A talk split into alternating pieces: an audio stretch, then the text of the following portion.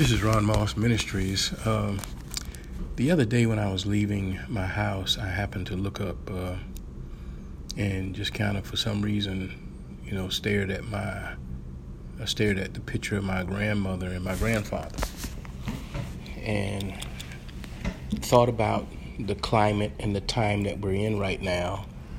And I don't know, I just, uh, you know, I just started kind of reminiscing about I guess, the times that I grew up around my grandparents and how uh, they were raised and how it played an effect on how they raised me, you know, when we were around them. Of course, I had a mother and father, but I spent the rest of my brothers and sisters, we spent a lot of time uh, with our grandparents. You know, uh, I can remember uh, whenever we would come home for the summer or Christmas or, you know, whenever we could, we would, you know, me and my twin brother would work with my grandfather. My grandfather was one of these people that can do anything. You know, he could, you know, he just, he was a jack of all trades. You know, back then you learned uh, every skill that you could because you couldn't afford to have an electrician come to your house. You couldn't afford to have someone come and put a roof on your house. You couldn't afford to change, have somebody come and change your water heater. You couldn't afford to have anybody come in. So you learn those trades and you learn those skills yourself. And I watched my grandfather do all of those things, add another room uh, to the house. You know, uh, anything that had to be done, putting uh, shingles on the roof, you know, putting tar on the roof you know. And I remember he would take us out and and he would uh, have us. He would cut the wood and and uh, and and sometimes chop the wood, and we would have to load it on the truck. And if and if we weren't going fast enough, if we weren't moving at light speed or the speed that he wanted us to go, he would tell us to move out the way, and he would he would uh, and then load the truck himself, you know. And and so we would kind of take all of that as the next time we was with him, we would have to do better. We would have to speed up because we wanted to please our grandfather. And then there was my grandmother. My grandmother was a easygoing, uh, very spiritual. My grandmother and grandfather were very spiritual people, and you know really believed in church, really believed in God, really believed in living a godly life, and uh, and they strived to do that. Didn't mean they were perfect you know, but they strive to live that life. And so we spent a lot of time, and when I say a lot of time, we spent a lot of time in church.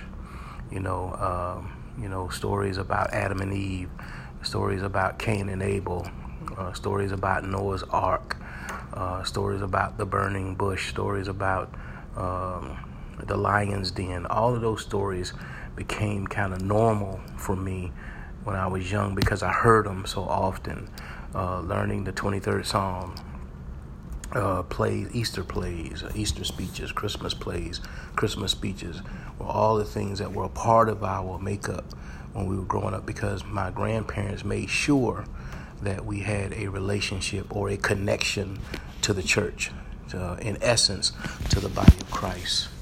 Uh, my grandmother was a uh, a community person. Uh, you know, I probably didn't understand it then, but my grandmother sold hot dogs and and sold candy and, and, and I don't know, I just figured that she did it just to have something to do and maybe it was to help uh, make ends meet or whatever, but that wasn't what was on my mind. It was the fact that she had most of the community that came and patronized her, you know, that came and bought hot dogs, that came and bought candy, and most of them, if not all of them, were trustworthy because my grandmother was not as mobile as most. She had had uh, numerous surgeries on her hip, and uh, and so she was on crutches for thirty something years, if I'm not mistaken.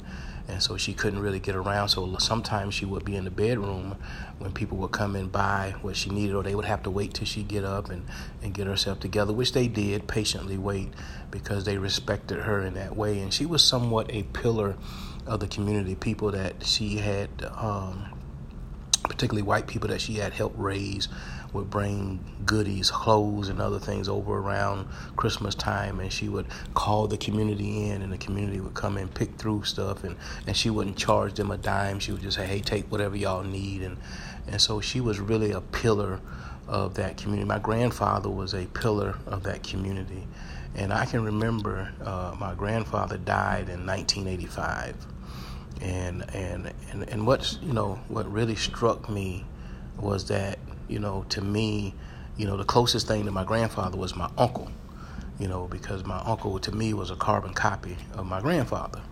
You know, hard worker, you know, could do anything, could could fix anything. You know, they just had those skills that they were they were raised with, you know, because they didn't have the money to to pay. So you learn those skills, and, and, we're somewhat spoiled now. That's why we don't know how to do a lot of stuff, which we should know how to do stuff. But they were skilled that way. And I remember when my grandfather died in in, in 1985. I remember uh, that being a sad day, and and I remember thinking about all the things that he did and, and I think what you do as a young person you always wonder if you made that individual proud while you were alive and I can remember being in college and and I was fortunate enough to be on the calendar uh, um, running track and I remember sending that to my grandfather. And they, I was told that he went through the whole neighborhood showing it off to people that his grandson was in college and he was on the calendar uh, running track. And, uh, and that not only was a big deal for him, it was really a big deal for me too. And, uh, and so I think that you, you look at moments where you make the people that you love proud, you know, particularly your grandparents and your aunts and your uncles. You look for moments where those people who have supported you even when you didn't know they were supporting you, you do the best you can to make them proud. Uh, and, and what am I saying? Why am I bringing this all up? Because I think that if we look at ourselves sometime and look at how we act and how we carry ourselves, it has a lot to do with who we were around as we grew up. And if you were lucky, like I was, you were around people who who had their head on straight. Didn't mean they were perfect because no one's perfect, but they had morals, they had values, uh, they had goals, uh, they had work ethic, and and you saw that and you watched that for so many years that it became a part of you. That no matter what was going on, you understood that you had to work hard. You had to you had to be an example. You had to be the very best that you could be. You had to go as far as you could go. And those were the things that I I remember about my my grandfather and my grandmother. And and I know for a lot of us, you know, uh, we kind of, without knowing that we do it, we kind of put uh, memories kind of on the back burner, you know. And you know, and, and that was to, yet the other day was one of those days where I really hadn't thought a lot about my grandparents but for some reason, you know, when I looked at the picture, you know, it kind of made me reflect on who I am as an individual and the things that they taught me and the things that I was able to see them do. You know, I think I have a lot of my grandmother in me because I'm a very community minded person.